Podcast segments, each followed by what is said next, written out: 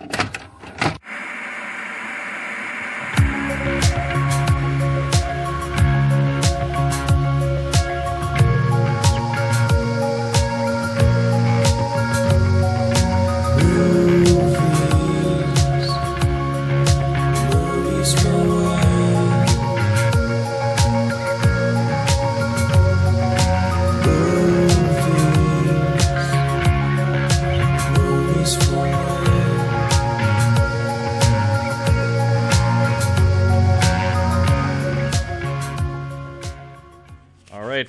Mr. Taylor, our uh, finest person in our realty office. Uh, come here for a moment. I've I've received a letter from an important client here, and I need you to uh, to respond. Are you are you free this weekend?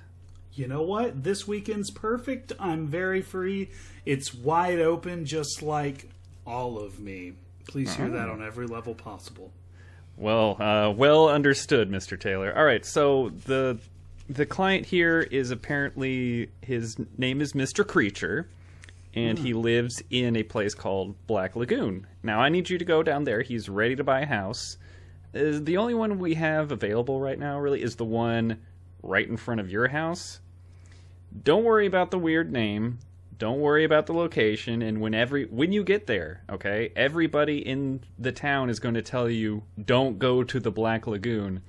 That's a bunch of nonsense. It, you can ignore them. Just just take my word for it. This this is a very very important client. Okay, so head on down there. Go give your wife a kiss on the forehead and say goodbye her, to her for a couple weeks. Your ship leaves at noon.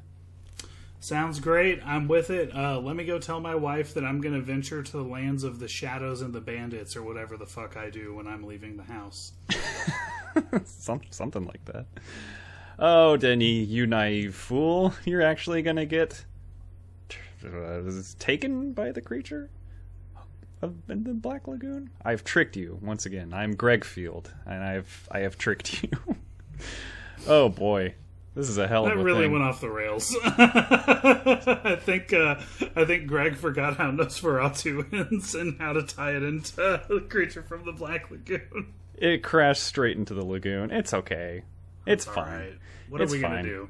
We're What having are we gonna off do? year. Yeah, movies for when. This podcast is three days late.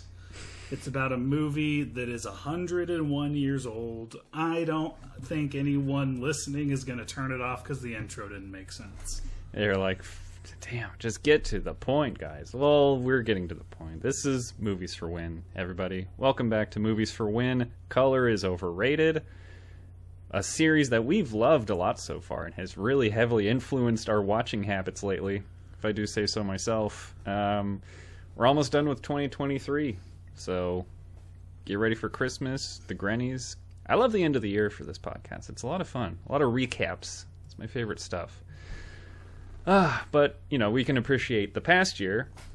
But Denny, let's appreciate all the other stuff we've been watching before we get into Nosferatu, which was the audience selection. Thank you, audience, for all of you voting on the poll, all your wonderful suggestions. Um, it was a great poll. It was a really tight race. Nosferatu barely came out ahead, but uh, I don't know. Maybe we're not done with it yet. More on that later. It was a great. It was a great time. But Denny, other than Nosferatu, let's appreciate the other things you watched this week. What have you been watching on this late edition of Movies for When? Um, you know, I'm I'm actually pretty excited to talk about a couple things I've checked out. Um, I'm going to start with uh, uh, I actually have some shows and some actual movie news and current events I wanted to talk about. Current events. current events on this current event podcast. Um, but uh, yeah, I like we saved the current events for the podcast about the 101 year old movie. Time to get topical. Hell yeah! What what'd you get into, brother? Okay, so I, I did watch um, uh, a lot of Rugrats. It's been my uh, comfort show right now. Uh, I made it through the first three seasons, and I would say uh, uh, they're starting to lose me at season four. The uh, the quality of the animation seems to upgrade, and the quality of the humor and plot seems to go down. Um, but uh, I, I would say season three is the peak, and uh, I wanted to discuss uh, the trials and tribulations of Chuckie Finster. Um, And uh, in season three of the Rugrats, there are like 10 in a row Chucky centric episodes where he has a psychotic break. There's a goddamn Inception episode. Um, and mixed with uh, how much uh, psychological backstory of why Angelica is the way she is, um, I I just gotta think the people making the show were clearly going through something when they made season three. It was very obvious to me. Um, and uh, anyway, I- I, think the show is actually uh, very funny in its own right. Um, it never rests on its laurels creatively. It's not afraid to deviate from formula. And uh, Vanessa and I both agree that we started watching it for nostalgia, but at a certain point, it just became a good show. Um, and it's very ahead of its time in some episode formats. And uh, now I am as old as Stu Pickles, and uh, it's very uncomfortable watching the show from that perspective. Hell yeah. Um, I think you mentioned that you were the same age as the parents last week too. Yeah. Oh, it's upsetting. It's Still upsetting. going through it, are you? But that might be the end of the Rugrats hyperfixation. We'll see. Um, Greg, uh, in movie news, uh, have you seen the Ghostbusters Arctic Assault trailer or whatever the fuck Frozen Ghostbusters Mm. is? What? Arctic Assault? Who left the fridge open? Frozen Empire is what um, Google Christ. pulled up. Arctic Assault? Jesus Christ. Is it a sequel to a Battlefield game? Like, what the hell? I was thinking uh, more along the lines of like uh, variations of Batman in '90s toys that were never actually in anything. Like, Oh, oh yeah. Fire Missile Batman, Arctic Assault Batman. It was a made up thing. I don't know. Remember from nothing? but imagine how cool that would be. And then they made it a toy, and it it, it worked. It was cool. Yeah. I oh, see I that. had several. I'm confused here. I looked up Ghostbusters Frozen Empire. To answer your question, no, I didn't watch the trailer, but I see Finn Wolfhard is playing someone named Trevor. I'm confused because that sounds like a human name and not podcast. Yeah. So Did he did he play podcast? clearly I don't know. deviated from form writing.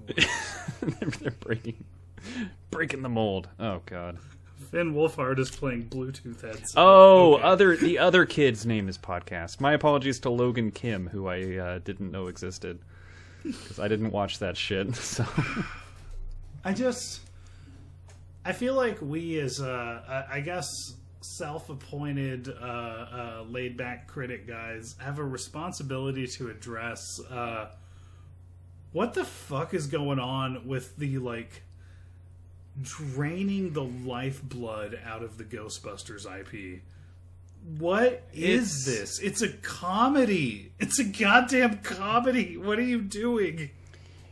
I I feel like it's hard to make a legacy sequel that's not joyless in the first place, right? Mm-hmm. But then you know we make the one with the gals, which I didn't see it, but like the intention was to be funny. It was a different kind of comedy, a different brand of humor that apparently didn't work very well. I didn't I didn't watch it, but at least they were trying to make it a comedy. This one is just like actually this is very very serious. This is no fun. It's very serious. And it's just I don't know. It sucks. It, there's there's definitely more examples of this, but Ghostbusters getting is getting a lot of runway with it. I don't know because we don't have uh, the rights to Back to the Future yet. That's why. So the other '80s IP left is Ghostbusters. Sucks, man, but that's just the way things go. Sounds like you got really upset by a trailer. I did. I did, Greg. Uh, I really did. I did not like what I saw when that trailer played. Uh, and I just wanted to address it here. Um, another piece of movie news um, that I wanted to discuss. Apparently, it is being reported that A24 is going to change direction um, and try to focus more on IP based um, movies instead I- of yeah. auteur driven content. Have you have you heard this news? I did hear that news, and I don't know if they're going to try to get into like a cinematic universe, air quotes here, type of um, model for movie creation. But yeah, I had heard that. But they also did release the trailer for the new Civil War movie. Not yeah, not Marvel, but Alex Garland's new movie, Civil War. But they the the trailer looked bad, but I'm sure the movie's going to be great. But I'm also worried maybe he he was like, if you let me make men, I'll make whatever kind of generic action movie you want. That's that could also be what's happening. Definitely possible. Um, yeah, I, I, I have a lot of trust in A24 being a brand built on quality, right? Um, and Mm-hmm. they they are uh, apparently this spring, I believe, dropping a uh, A24 Friday the 13th TV series. Um, Really? Okay. which makes me think uh, there's a certain type of IP that uh, that that A24 could go after that would still be very on brand. You know, like it's you hear they're going to go IP driven, and you think Ghostbusters, Arctic Thunder, or whatever the fuck. Um, you know, like um, Everything is correct. Whatever you're saying, it's it might as well be that. But yeah, go But ahead. if, if you got like uh, an A24 Nightmare on Elm Street, that could be really cool. And I don't think people are, are giving something like that credit when they hear an announcement like this. Yeah, yeah, for sure. And uh, I'm I'm looking now at the upcoming A24 movies for 2024, and it's it all seems very, very, very exciting. Very, um, a lot of cool and interesting artistic voices, but also some like you know you got your MaXXXines, that's gonna fucking rock, and you've got your your big and your small, your high levels of um, public appeal, and then your kind of more niche stuff. Um, I can't wait to watch The Iron Claw. By the way, Oh, yeah. I've got plans. I've got plans. It's appointment viewing. yeah, it absolutely, absolutely is. Um, yeah. A- any other things you watched? I thought you had a I lot did. of. Yeah, I know you had a lot of stuff. Well, I only have three movies, but I don't know. For some reason, uh, I, I, I'm not really someone who actually keeps a pulse on movie news. But for some reason, this week I, I just I heard a, a couple juicy articles that I thought were worth bringing up with you. Yeah, most definitely. We've got to stay relevant. Yeah. Current events podcast. Which brings me to my next film, um, Alfred Hitchcock's Notorious from 1946, a very current event. Um, More relevant was, uh, now than ever. Yeah. I, I was really surprised to see that I had actually watched this film like two years ago and Oh given it a, uh, a, a vaguely positive review, but I would say definitely not its credit. I must have been in a weird mood, and I'm also semi positive I watched this in film school, and for some reason it didn't stick with me. Um, but Now, how did they? How did Hitchcock portray Biggie Smalls in this movie? You know, um, it's very clear that uh, uh, Hitchcock was. I don't like to say this about him. Uh, very much a West Coast bias guy. If you know Oh, what I'm saying. And, okay. I would say Biggie's influence is almost entirely erased. Uh, from, from. Almost entirely erased. I mean, Yeah. this movie did come out before he died. yes. Before he was born, I don't know about that, but before he died, for Yes. sure. Yeah, it would have been a lot more respectful had Mr. Hitchcock known. Yeah, man. Um,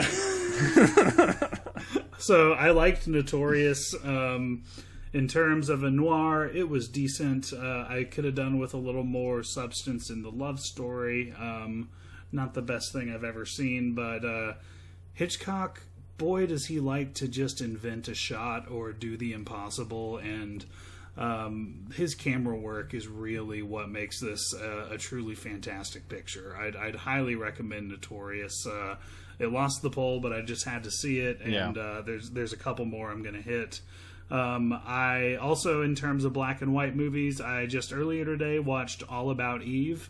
Um, it is a 1950, uh, uh, similar to Sunset Boulevard, uh, and uh, and kind of like what what happened to Baby Jane, a uh, you know sociopathic starlet, jealousy, backstabbing, cynicism, no dreams come true, everything has a price. Uh, it was very good.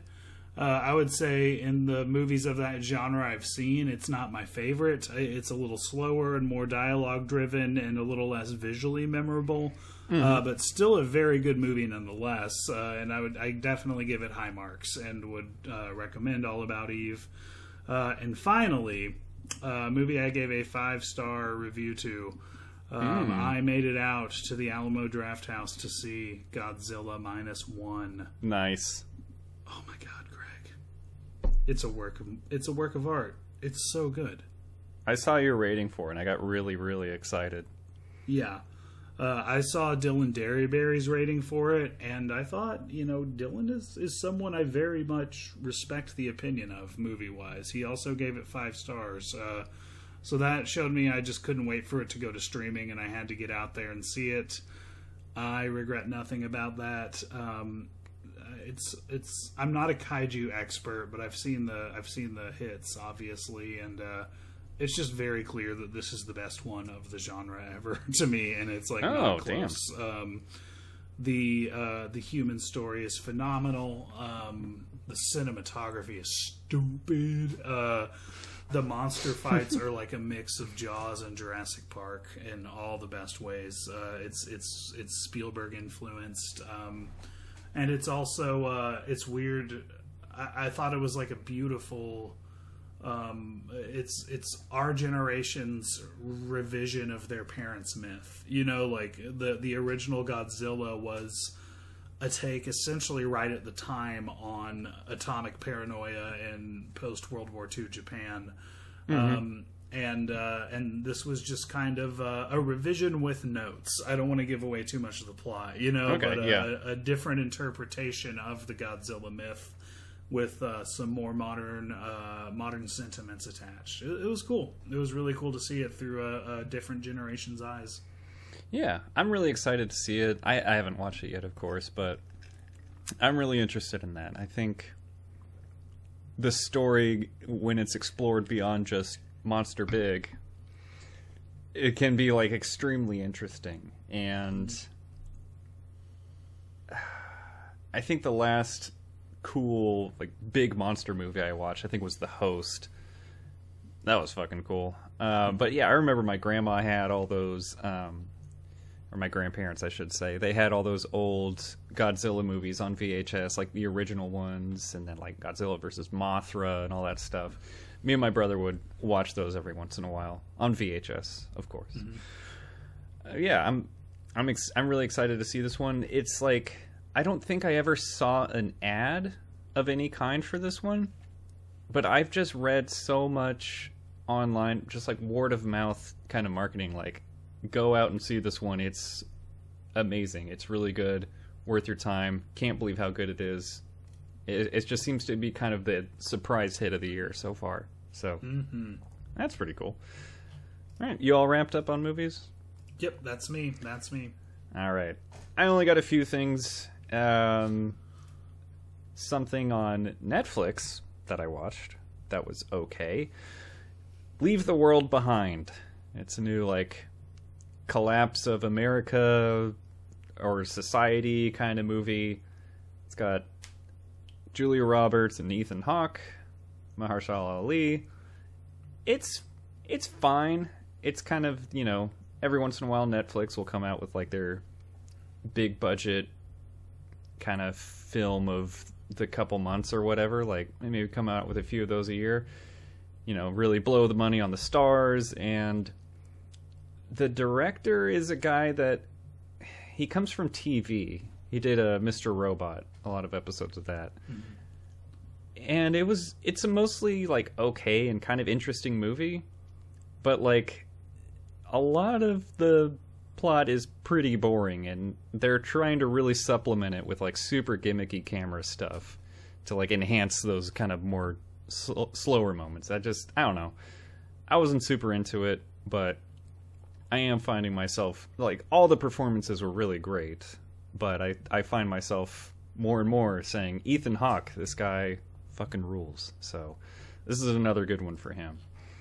Um, might be worth checking out. I don't know. Maybe you'll be into it. Uh, in the Christmas section, we watched The Grinch, the Benedict Cumberbatch one, that animated one from a few years ago. Oh, oh my. Yeah, from the studio that brought you the Minions movies. It's a Grinch movie. And were you guys aware that you did not have to watch this? Um, I there were other options, and I'm sure you knew you could have watched something else that night. Yes. Uh huh. Uh huh. Here's the thing, I kind of like it. It's it's kind of haven't seen it. forgettable. Maybe I shouldn't shit on it if you liked it then. it, it's I I fully acknowledge that it is kind of forgettable, but it's just inoffensive and fun. It's just a cute little Christmas movie. Like, oh, I've already seen this story a hundred times. I know what's going to happen. So, what's like a fun little take on it with some beautiful animation? It's just a cute little movie that I I don't mind putting on for Christmas. It's fine, whatever.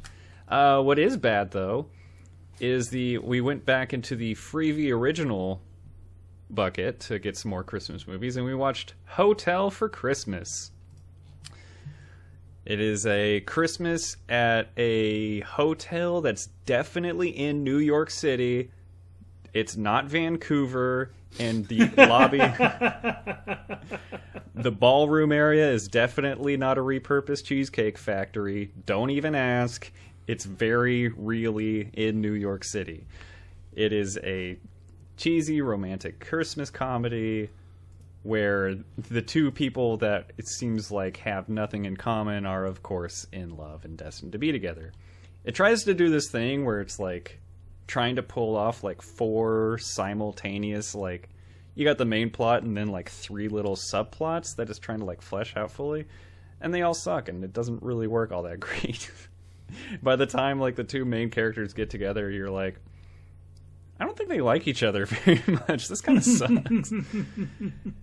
it it was really bad, but it, it's one of those you know, you watch it because it is so bad. It's it's a very fun watch for all the right and wrong reasons. And last thing I watched, you know, we got heavily influenced this week by our um, faithful fans, the people participating, and all the movie suggestions and all that. Excuse me.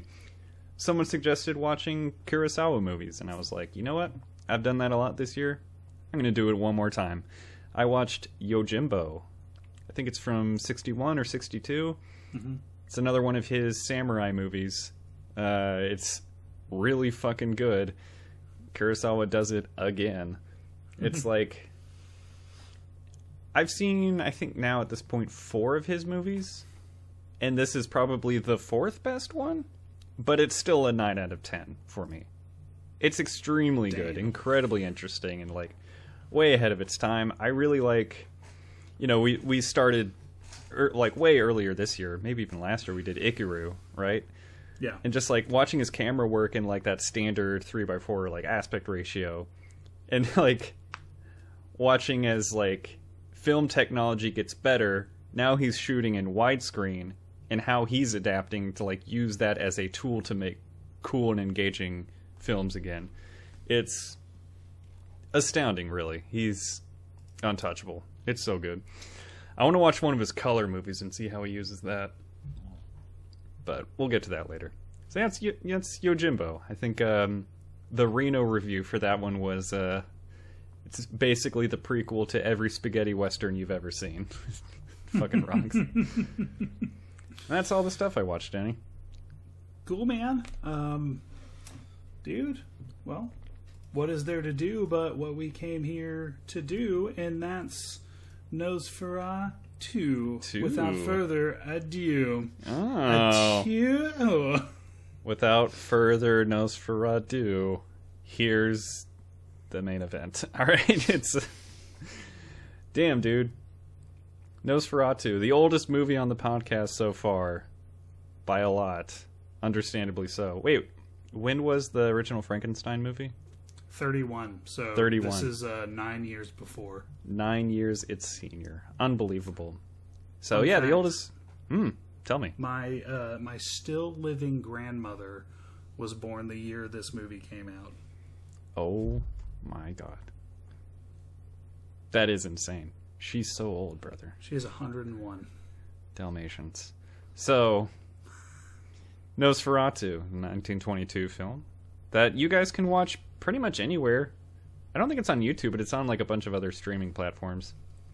But it was annoying because like I watched it on the Roku channel, right? Like their streaming service. I tried to watch it on Pluto, and they zoomed in so much that it cut off like 10% of the movie.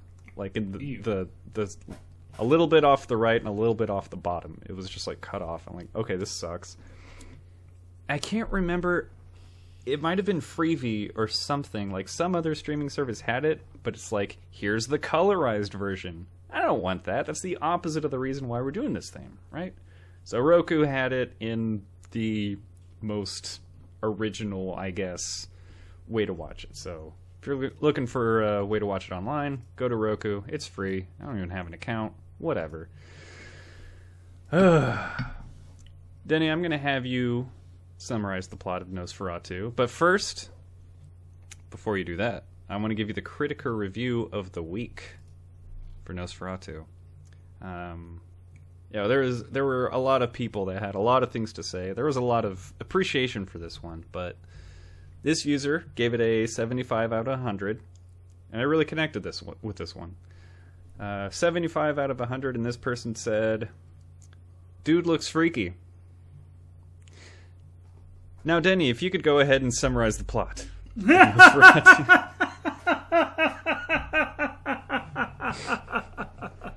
Well, uh, that was already a highlight reel. Uh, that's that's the best moments of the movie. And um, I'll give the backstory to them, but those are certainly the highs. Um, yeah, um, basically, there's this dude um, who, you know, needs to. He's just got some real estate he needs to offload, and uh, one of his advisors is like, "You should go sell it to Doctor Acula." Or uh, Count Count Olag, I believe.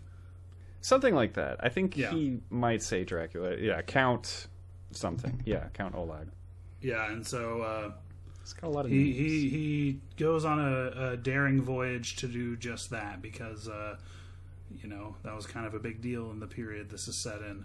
Uh, he travels far and wide to a land of, of darkness um, to to get this this guy to come move next door to him. I don't know why he had to do this. Um, and uh, all the while, his uh, his his Bonnie lass, uh, his muse, is having nightmares, uh, horrible, horrible, vivid dreams uh, of of vampiric figures. And there's a, a bobcat that is focused on at some point for reasons I never quite understood.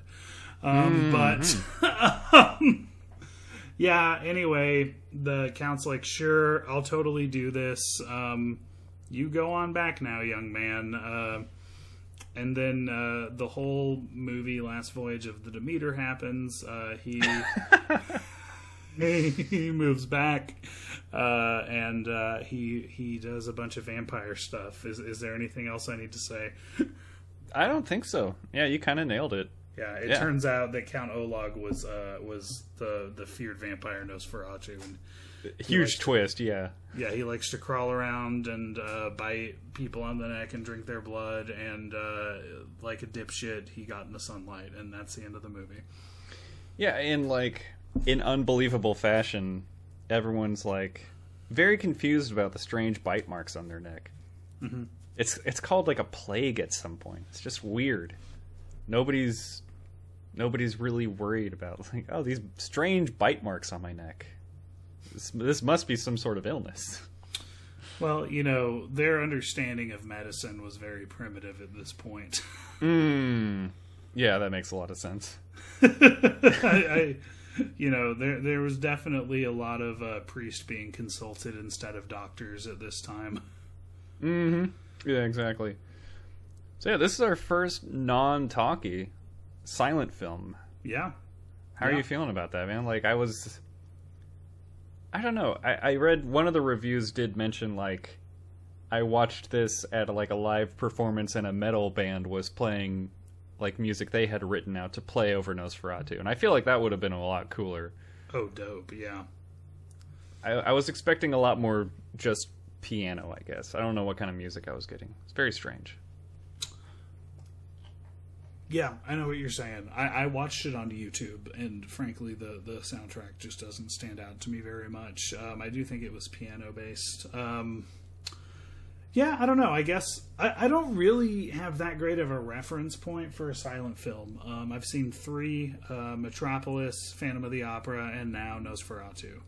Um, so, I mean, you know, those are considered to be three of the uh, best and most influential movies of all time. So, Very yeah, very pivotal. I guess I don't know what an average silent movie is like. I, I, I only know, uh, you know, the absolute uh, earth-shattering classics of the genre, and not even all of them. So I guess you could say I'm a bit of a neophyte. Um, as far as the three silent movies I've seen, uh, this was probably.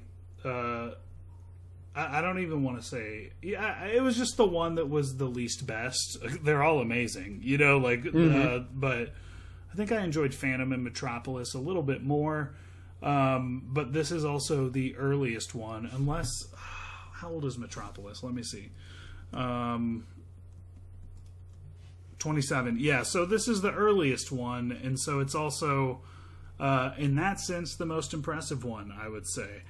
Um, yeah, and uh, I, you know, I this is a significant influence on probably our most significant influence as a podcast. Um, Nicolas Cage uh, would list this as one of his favorite movies ever made and a significant source of uh, a lot of what he goes for uh, in in his in his character work. And uh, if you've seen Nicolas Cage make a face, uh, that's all you need to know about Nosferatu.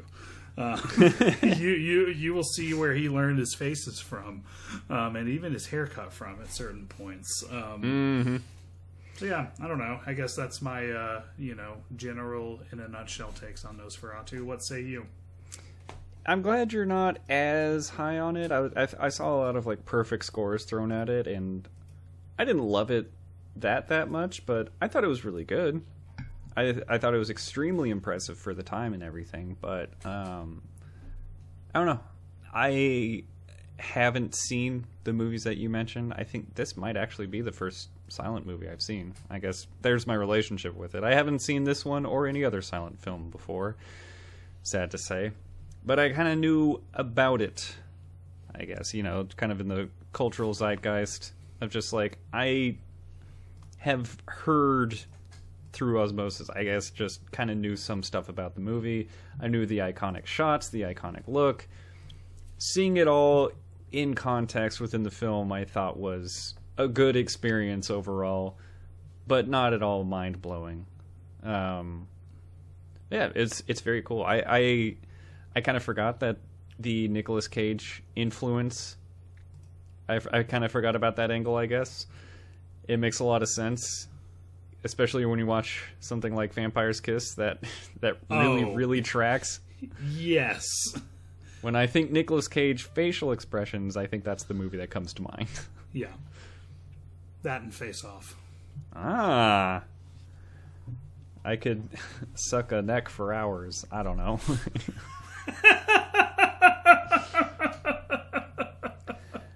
yeah, this the movie, I guess let's just chug along with the plot a little bit. It is based on Stoker's book of the same name, I guess. I don't know. I don't I Oh haven't yeah, read it. which that surprised me. I uh, Mm-hmm. I never thought of this as a Dracula adaptation, uh, but that's that's what it credits in the movie. Yeah. Yeah, I was a little surprised by that. But like the plot progression seemed a little rudimentary, I guess. But like, you know, this is a 101 year old film. Everything has to be somewhat rudimentary. Audiences have to easily be able to follow what's going on. And like, holy shit, man! I, I just like, uh, what's the name? Jonathan, our main character. Um, I'm looking through my notes, scanning for a it's name. It's been like a week and a half since I watched this, and it was a silent movie. So Yeah, Um, apologies for the delays, everybody. But yeah, I know. I think it's Jonathan and his husband Nina, or, or sorry, his wife Nina. But yeah, he just. We, I kind of teased it with the intro there of just like, hey, go to this mysterious place. Uh, this guy's totally fine. Trust me, I'm a creepy little weirdo. Go to yeah, this what place. was that about? Go to this haunted castle. Ass motherfucker. That's our pal Renfield. I guess. Yeah, that's our pal Renfield from uh, the bad movie. And he just like like if you go there and everyone tells you a bunch of ghost stories about the castle, don't believe them, okay? Trust me, it's totally fine. And he's so happy with his his new wife and everything in the movie. He just like gives her a little kiss on the forehead and he's like, "I have a work opportunity." And takes off on the boat. And then we get I don't know. This this guy's just bumbling through life, just like zero understanding or awareness of his surroundings and what's really going on. It's very funny. What do you think of our main character, Jonathan? I I, I thought think he our a dumbass, like just just a rube, you know, like in every sense of the word, a rube. Um, he was uh, the the perfect. Uh, huh. I wonder what that compares it to, you know, because like, um, the the mythos of Dracula, the the cultural fear is uh, distrust the aristocracy. You know, like vampires are always like very formal and they wear really nice clothes and they have titles like count you know um and it's uh and they're they're very alluring to to unsuspecting humans and the the the message is be careful those rich people will drink your fucking blood. Uh they might seem nice you know um but i wonder what that says about our protagonist who is also uh by all intents and purposes a rich idiot. Right? Or at least at least he's well he's certainly an idiot. I think he wants to be rich. He's Yeah. going for every opportunity to rub the you know rub uh what am i trying to say get in with the right crowd i'll stop Mm-hmm. trying to come up with some dumb way to say it then it's trying to get in with the right crowd you know by any means necessary I, I, I feel like on some level, uh, the Nosferatu is kind of our protagonist. To be honest with you, I mean, like, what His does the movie the end movie. on? not jonathan exactly. Um, that's uh, it's almost like uh, you know, by the time we get to Nightmare on Elm Street Part Four, they're aware we're rooting for Freddy.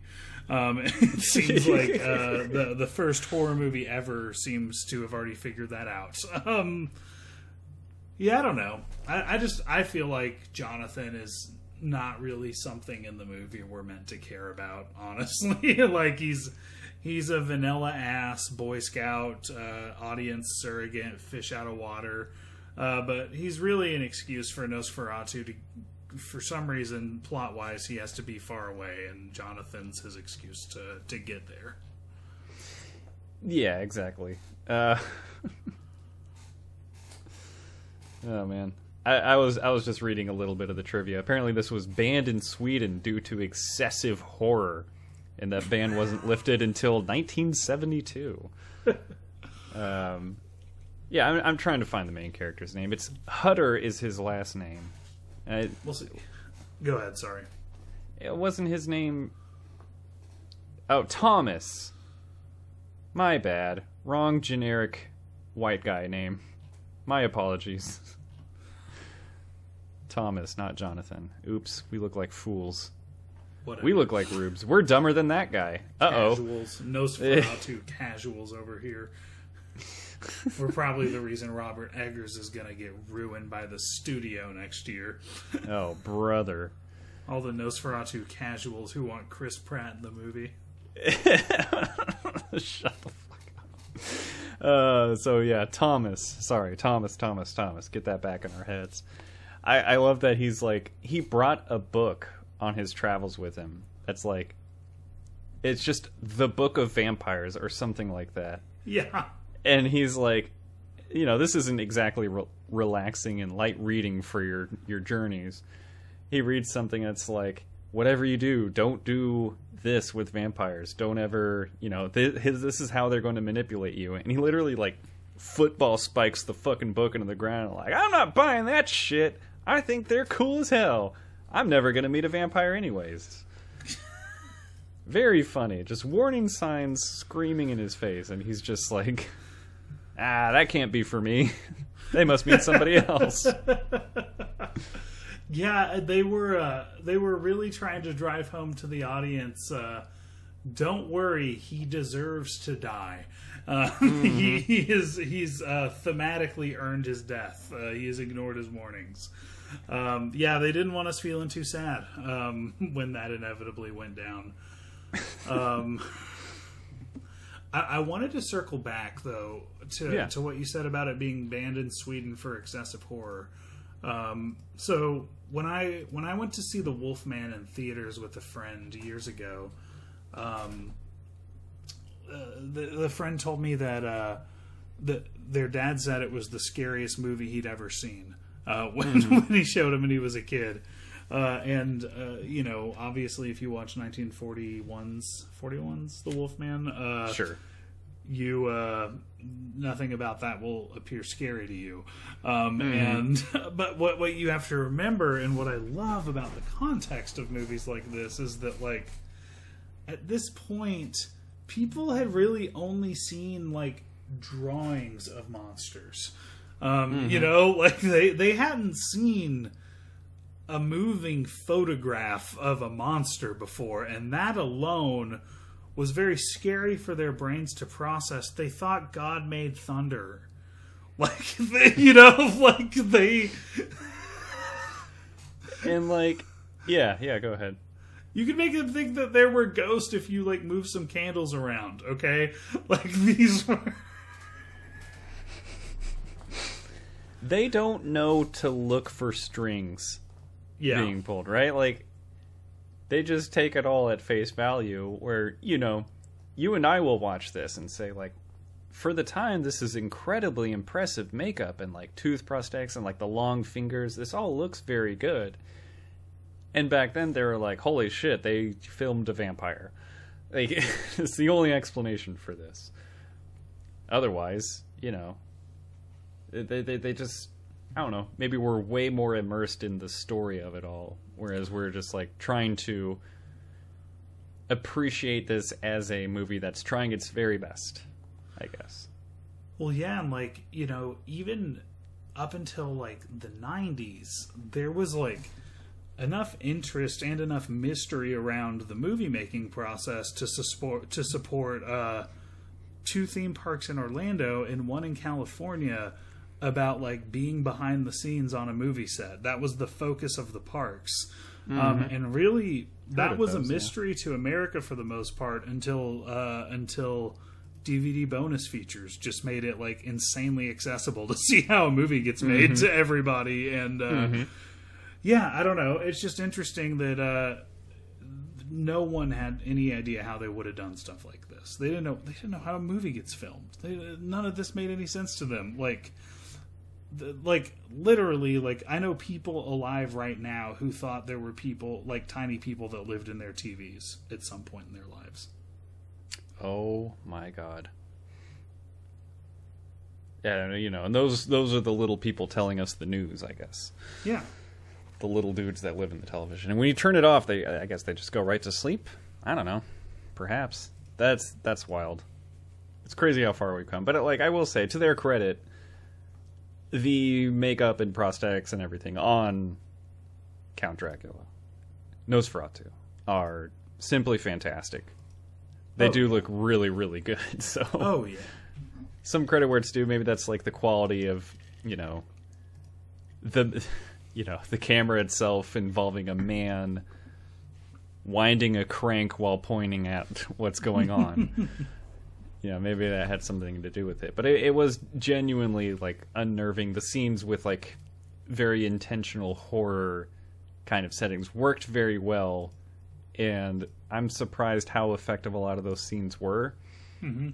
But there was, you know, like I kind of mentioned, there's also a lot of stuff that, with my 2023 brain now, feel a bit silly. Yeah, But but those moments still made me smile, right? sure. I just, uh, I don't know. Like, I lost my train of thought, to be honest with you. That's Um, okay. I can I can yeah. Where where are you going? I, well, where I'm where I went is I hope Vanessa remembered to order Chicken Express, um, and then Hmm. I completely forgot. Could you refresh me on what you were just saying before I got distracted with Chicken Express? It's actually an incredibly impressive movie. Not only given the time period, but like a lot of stuff is actually very effective now. I'm back. Yes, I'm back, and that's it's why I never give um, a modern movie any sort of pass for not looking good, ever, no matter what, because Nosferatu looks good now. Yeah. Nosferatu holds up visually. Um, don't tell me you you can't do what they did in 1921. like I'm sorry, like fuck off. Like it's honestly really only until very recently um, that stuff started not holding up well. If you ask me, at least stuff that they like tried on. Obviously, you can see like a million stupid looking B monster movies from the 50s and 60s, but I mean like actual for real A movies, as you would put it. Um, up until recently, you just had to make it look good and point a camera at it. That's how you got a good shot, and because Yeah. of that, it tends to tends to age well. You know, like there's Mm-hmm. not like a limit based on uh, the technology available at the time.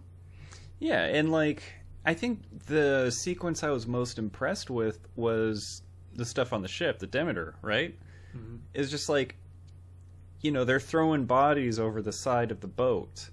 Mm. And like they had to have again said winding guy winding the camera sh- shooting the film from like a boat to off to the side. Mm-hmm. It seems very stable the way it's filmed. And I know for a fact if a drop of water got on that camera, that ship would have exploded, right? Yeah, Like it's insane like just the amount of work you have to do when you don't have another option is really impressive. Just making it look like so I don't know, not easy, but like well, we have to do it this way. How would we how else would we do it? This is just like limitations of the time where like nowadays you're like, "Oh, we could just you know, maybe either do this shortcut or that or whatever. It's just I don't know. Stuff feels more on a stage than a movie that is being shot in the water because where else would you put a boat? yeah. Right? There's just like something something so much more effective even though it is as old as it is given the technology they had, but those limitations help really sell something that's way more believable and engaging and immersive. So props to the props, I guess I'll say.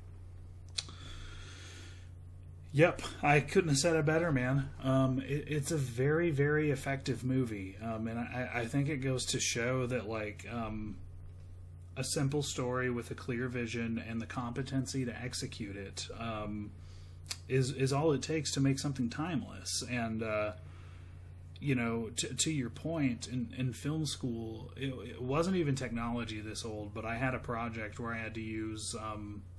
What I believe was a, uh, a camera camera technology from the 1930s um, to make a short film, and I had to uh, not only shoot it but get it developed and then cut it together, um, like cut tape, Physically edit. cut it together, yeah. Yeah, we were apparently the last semester uh, of kids they ever made do it um, because Damn. it was deemed completely fucking useless to learning how to make a modern movie. Um, but I, Oh, I that breaks say, my heart a little um, bit. It is one of the most challenging and hard things I have done in my life, and I credit it for building a certain amount of character in me. Um, and Mm-hmm. not as a filmmaker, but as a person. Um, you know, like I just. Yeah. Uh, I, I had to work with my limitations because if I wanted reshoots, I had to mail my goddamn film to a fucking center in New York that was the only place in the United States that would still process it. Um, and I did have to do reshoots. Do you know what that's fucking like, Craig? I Um, don't. I don't know what it's like, and I feel fortunate that I don't. all that goes to say um, with with that equipment it was impossible to get a shot longer than 30 seconds um, and that was stuff that was at least 10 years advanced from what was shot here. Um, it, it's i just have such a high level of respect for uh, something like like just th- this was feedback I got on that project, actually, on mine, um, on why I got a C instead of the A I thought I deserved, um, was uh, was that uh, a filmmaker should always be in control, um, and there were there were several moments in my uh, in my short film where they were out of focus or they were overexposed, and uh, what I what I wanted to convey didn't come across. Um, and and in those moments I wasn't in control of of what was happening with the camera on the screen. I was out of control, um, and it really created a respect in me for what it takes to be in control as a filmmaker for this amount of time. You know, like for this length of film with that kind of technology. And not only that, but to accomplish an artistic vision in addition to just making something coherent. Yeah, Um, it's that is it's an achievement. yeah, exactly. It's not enough that you just made something with the technology and limitations. Mm-hmm. Like it's got to be. There's got to be something more. Some yeah, exactly. Some sense of control, some cohesion, like clear artistic intent, that kind of thing. It can't just be like we put a story on the screen. Can you believe we accomplished that with this technology and limitations? I feel like that's a really valuable lesson to learn. Is just like eh, eh, take what you have and still do something great with it, Yeah. or something that even like to this point, like the bar is so much different. is just like make it understandable, I guess, Yeah. cohesive. Yeah.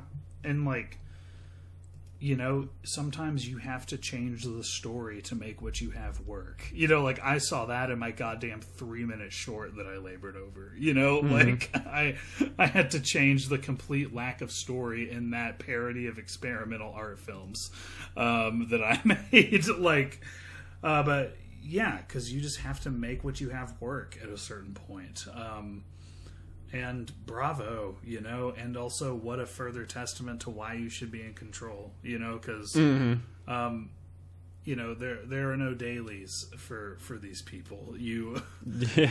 you you don't know like seriously you wrap for the day not knowing if you got any of the shots you wanted um, Yeah. you have you have no All- way of checking that right like all these shots that took hours and several man hours and a ton of effort to even set up. You had to go out to sea to get that shot of the boat. yeah You don't know if you fucking like a drop of water was on the lens and it's blurry as shit. You can't even Yeah. see it. You don't know.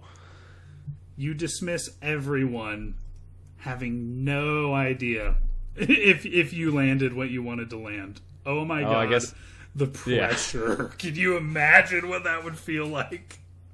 I would. Uh, I would rather not. I, I would say I, I, I I was googling while you were talking earlier. I do apologize. It actually is Jonathan. My bad. It is Jonathan Harker as the real estate agent. I'm a stupid dummy. I didn't Many think it was apologies. Renfield, but I was I Renfield. Renfield is the guy. what? John Jonathan is the main character. You're, Renfield you're is that. me. What? Okay. Who's who's fucking with who?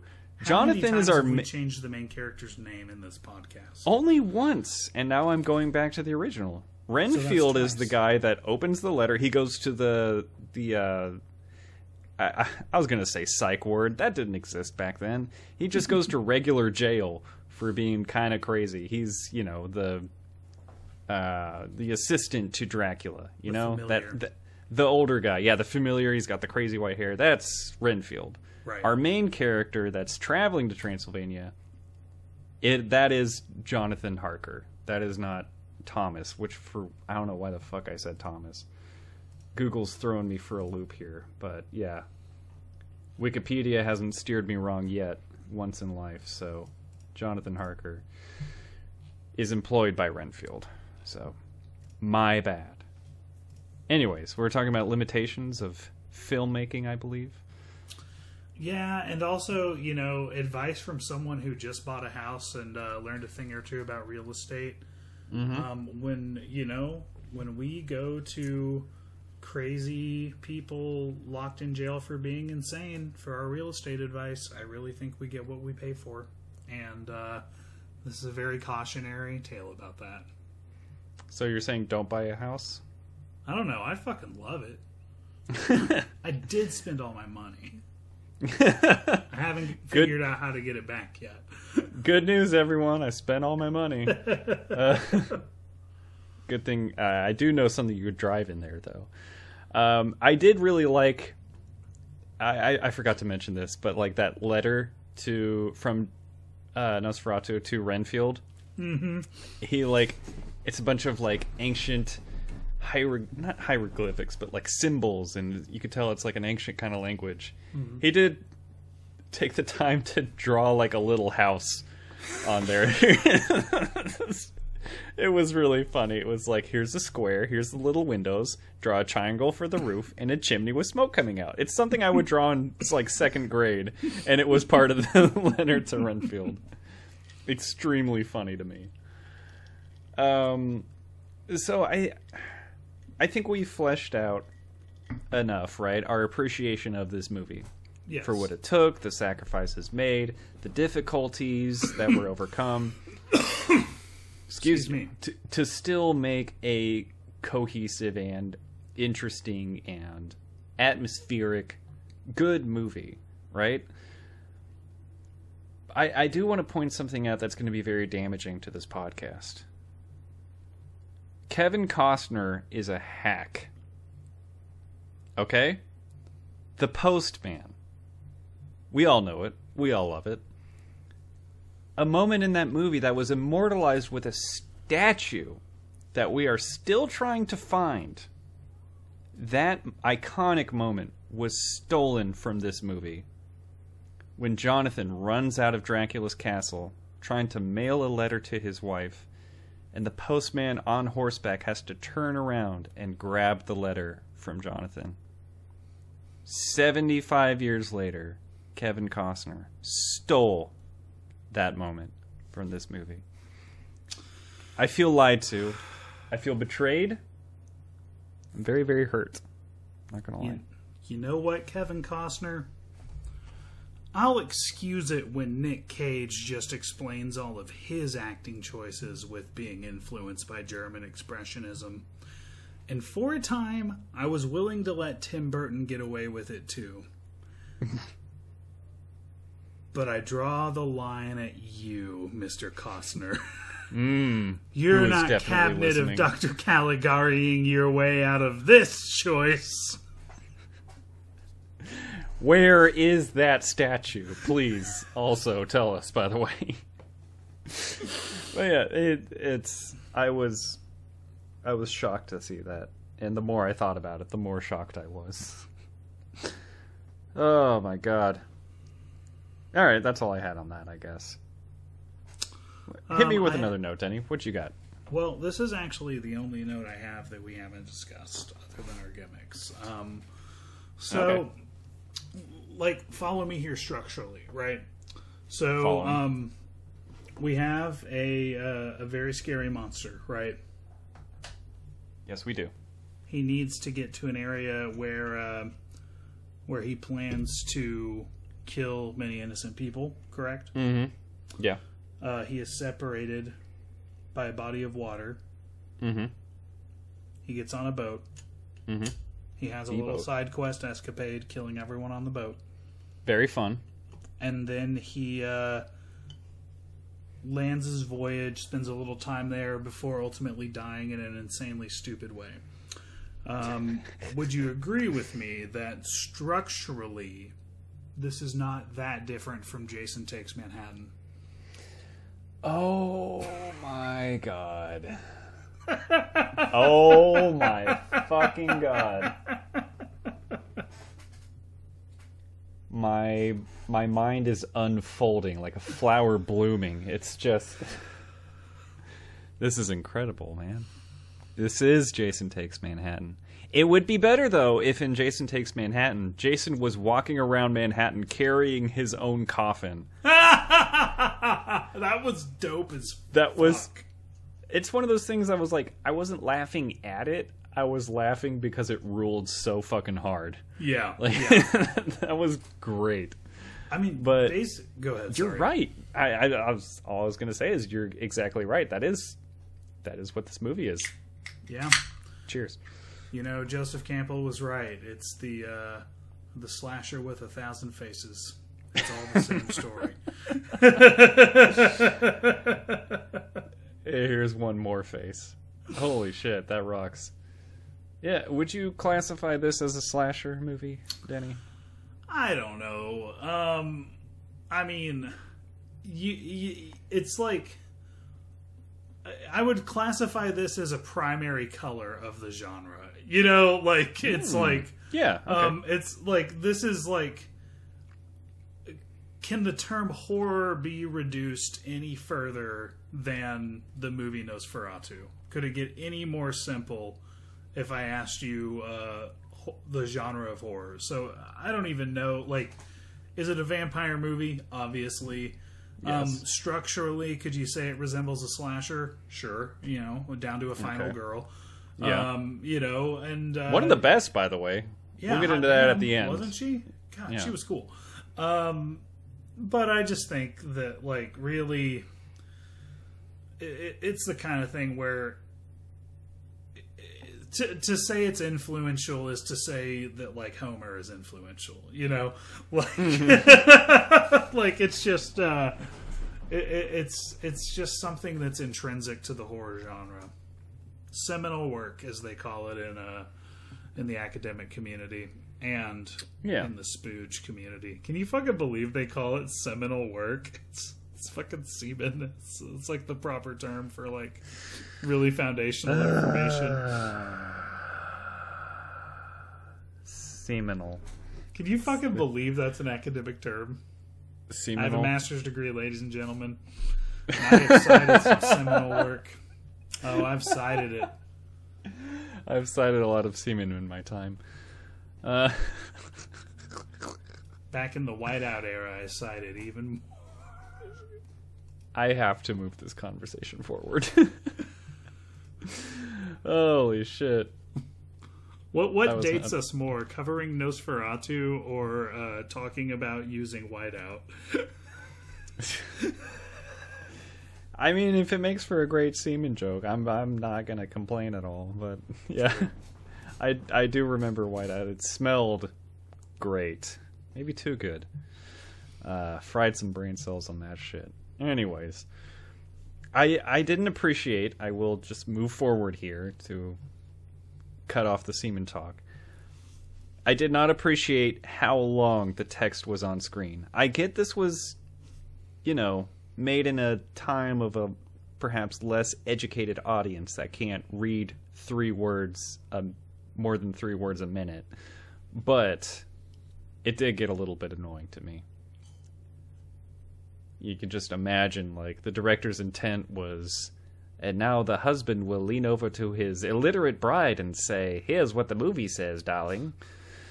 Something like that, you know? Women couldn't read. As a as a modern man with ADHD whose meds don't work that well, I appreciated the extra time. And it's not because I'm an illiterate woman. Thank you very much. I know women can read. I'm just saying the director maybe didn't. That's all I'm gonna say. oh shit! It was a different time period, guys. What can I say? Uh, yeah, like there's so much reading. This was practically a book, so no, thank you. I'm the illiterate dipshit. That's that's the real takeaway here. I don't want to read a book. Ugh. I'll read subtitles. I will not uh, read a book. You, I draw I've the line. on. I've moved like math and reading. I've moved on. Like it's part of Yeah. my past. Like fuck Mhm. that. I read enough of those Redwall books to be good. I've read enough books. I didn't know you were a Redwall guy. Oh yeah, yeah. I'm a that was Redwall a big guy. part. I'm a Redwall Hell guy. yeah. Yeah. Uh, you got you know those are your only friends when you move to a new town in middle school. So Martin, just connect- Gonff, and Tsarmina, Luke. I just connect with those mice so much. You know, those badgers. God damn those badgers. Long Patrol, dope as fuck, obviously. Obviously. Salamandastron, haven't thought about that place in a while. We're past that now, Denny. I just want to open a map to this now. I, I'm going to go on a very extensive deep dive into Redwall lore after this podcast is done recording, and I'm not ashamed to say it. So, uh, any closing thoughts? I, I I did tease it here a second ago. I guess I was asking myself instead of you. Nina is the hero of the movie, Jonathan's wife, Yes. right? He's a bumbling jackass Yes. who can't read a warning sign that is being shoved into his face in like clear text. Nina can read between the lines, understand what's going on. It's just she's surprisingly gracious and loyal to a man who fucking sucks. So I appreciate Nina. She's like, I know how to defeat this evil. And I don't know. This is a she's a movie feminine icon, way ahead of her time, and I appreciate her more and more. You love to see some female agency. yeah. Oh yeah. I wonder what people people probably dismissed that in some way a hundred years ago. Because she's the one that read the book and took it seriously. People were probably that's why it was banned is because like it sh- it pictures a woman reading. This cannot be allowed. That was the uh, extreme horror that, That was- they were talking about. that was the horror that they were uh, up in arms about. Women reading. Next thing you know, they'll be voting. Ah, disgusting. yeah, it definitely. Uh, it's what we were saying in the last episode. Uh, I don't like to think about it, but uh, can pretty much guarantee that uh, everyone involved in this movie, both in uh, on screen and in production, was probably super duper racist. Um, super Oh, duper God. duper duper racist. You can almost guarantee it. Just because this was a German film in this era doesn't They mean weren't they on were the best behavior. as a nation. There's like this like 30 year period you really you really got to watch out for them. you really don't have to give it to them. Um, yeah, we're holy shit, not on their best behavior. Oh my god, I'm not gonna say they were on a good trajectory for the following twenty-three ish years after this point. So well, well said, Denny. Uh, are you ready to get into some gimmicks, brother? I am. Oh man. Oh wow. What a movie. What a discussion. I had a lot of fun with that one. But Denny, last couple things we got to talk about. What is your favorite moment of monochrome mastery? Um, I truly think it took a mastery of the monochrome monochrome technology um, to shit. get uh, to get the shot of that Venus flytrap eating the fly. Oh, yeah. Can How about that? catching that? Oh my god! This was probably news to several people that these plants existed. I didn't think about that. They're like, "What the fuck is this?" Like that in itself was probably horrifying imagery to a lot of people. Oh my god.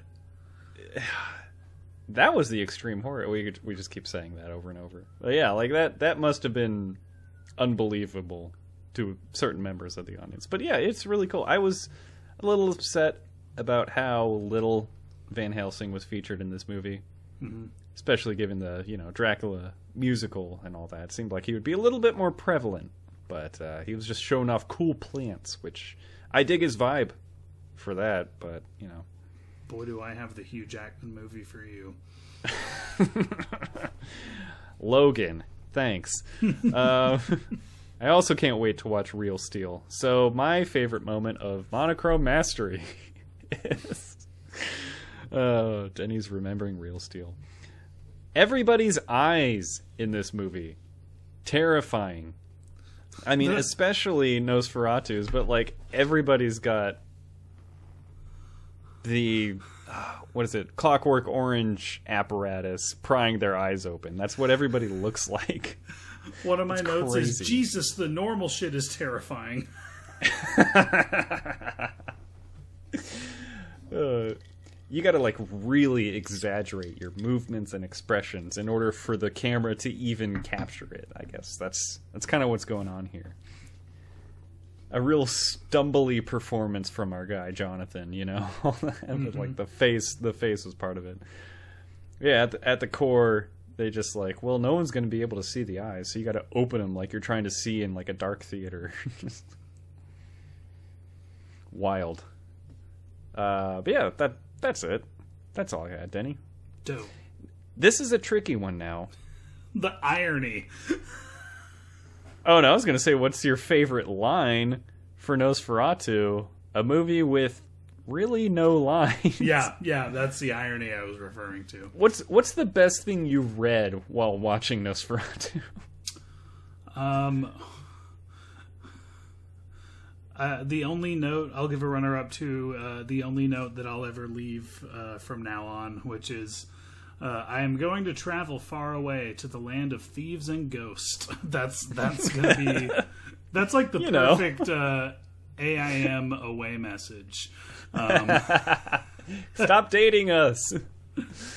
Oh man, current events, current events. Just use some whiteout on your AIM, Folks, Nosferatu. If you're Um, looking for a new aim away message, you're in for the you're at the right podcast. Check us out on Instagram or AOL Instant Messenger. Check out our Xanga page. We need to ironically make an AIM account for this podcast. Look us up on Netscape or whatever the fuck. Uh, but uh, I, I do love Mad. Ask Jeeves about us. Sorry. no, that was worth it. That was worth it. Um, but I, I have a flair for the dramatic, and uh, I love flowery language. I had to go with uh, something we saw more than once. During the night, Nosferatu clutches his victim and sucks their blood like a gruesome, life giving drink. Ooh. Chilling. Very chilling. Um, my runner-up. I did have. I only had two at this time, but my runner-up is the little drummer boy. No, no, no. Sorry, it was the uh, the meeting between like the governors of the town when Nosferatu finally makes his voyage, and the little bite marks. Right, that's got to be just some sort of illness. Nothing else going on. And one of the government leaders says, "The plague is here. Stay in your houses." And to that, I have to say, you can't restrict my freedoms like this. I want to go outside and get eaten by rats. It's my God given right. Ooh. Boy, have we been there as a people. Boy, have we. Another moment of hyper relevance from Nosferatu. but my favorite line is from Nosferatu, looking in the little picture of in Jonathan's locket of his lovely wife Nina. Is this your wife? What a lovely throat. Mmm. Chill- chilling. I caught that line too. I really liked it. I was a big fan. Damn, he was so creepy. It was so good. I don't think we gave enough flowers to Nosferatu's. Just like, you know, we talk about the exaggerated eyes and even the eye makeup, but damn, he like they pulled it off there. The fingers, the teeth, just the face, the expressions, the stance, the hunch in the back, and everything. You know, it just it all worked so well. There's a reason that this character is so iconic. Um, Just every time he's on screen is just. You know, like, like- it, it's amazing. That's the guy. That's why I'm here. Yeah, exactly. um, all right, Denny. I think we've done it. Last thing we've got to do is give this one a score. What would you rate this one? Hmm It's hard to rate. It's hard to rate. Yeah, Uh, yeah. I'm gonna give it a 46. Oh, damn. Okay. That's very Yeah. high. Well, you know, there's three films in the genre, um, and they're all all-time classics. You know, I try to I try to grade something in its genre and its place and time, and uh, you know, I think I gave Phantom a 47. I'd rank it above this. Um, Yeah, I'm gonna go 46. What about you? No, that's good. Uh, I think I was a little bit lower on it. Yeah, you know, my personal enjoyment goes a long way for these these ratings and everything. There is so much, so so much to appreciate, but personally, I don't think a whole lot to love love about it. So it is still obviously a passing grade. I'm thoroughly impressed with this movie. I gave it a 28 out of 40. That is a 7 out of 10 solid 7 out of 10. I think it's deserving of that. Probably deserves to be a little bit higher, but I think while watching it, I was finding myself a little bit. Ha- having a little bit of trouble trying to keep up with everything at certain parts. But, uh, It wasn't. It wasn't uh, a riveting movie. I'll, I'll give it that. Um, I'll give it that. But uh, I think if you loved horror and old stuff as much as me, uh, you might have ranked it a little higher. yeah, that makes sense. I'm tracking with that. All right, Denny. Now, normally this is where I would ask what the best movie is for when color is overrated, but um, I got some news for the people. We're not done yet. We're not done yet. We're not fucking leaving. no. We've got one more thing. One little surprise for the audience. This was such a good poll, so many good suggestions. We are going to be watching the second place finisher in the poll, The Apartment from 1960. Uh, you can watch that movie now on MGM Plus. What the fuck is that? Great question. We're gonna do Amazon rentals. So, ugh, what, what the hell? Shut up. Anyways, we're gonna we're gonna be doing the apartment at one second place on our poll. We can't wait to do it. We we were really happy with this theme. Now next week, what we're doing is our Christmas episode. So we're gonna do a little bit of Christmas horror. We're going to be watching Jack Frost, not the Michael Keaton one from '96. We're going to be doing the '97 uh, slasher movie. It's, it's the scary one because you know I'm a fan of Christmas. Denny's a fan of Halloween. Let's combine our interests into one cool, maybe potentially cool movie. Yeah. And then after that, we'll do. Well, okay, so we're doing Jack Frost next week. The following week, we're finally going to close this theme of color being overrated with the apartment. And then the week after that, it's the annual Grenny Awards to kick off the new year. Can't fucking wait. Let's go, Denny. Grenny. Grenny. Let's go, Grenny. Hell yeah. Sound like a plan? Sound like a good way to close out the year? Hell yeah, dude! It sounds like the best way to close out the year and the only way to close out the year. Um, I, I, I'm looking forward to it all. I'm glad we chose to extend this theme because uh, there were too many good options. Uh, too many good options, and uh, it certainly kicked off a black and white phase for me. Uh, and I just hope that phase continues for as long as it needs to.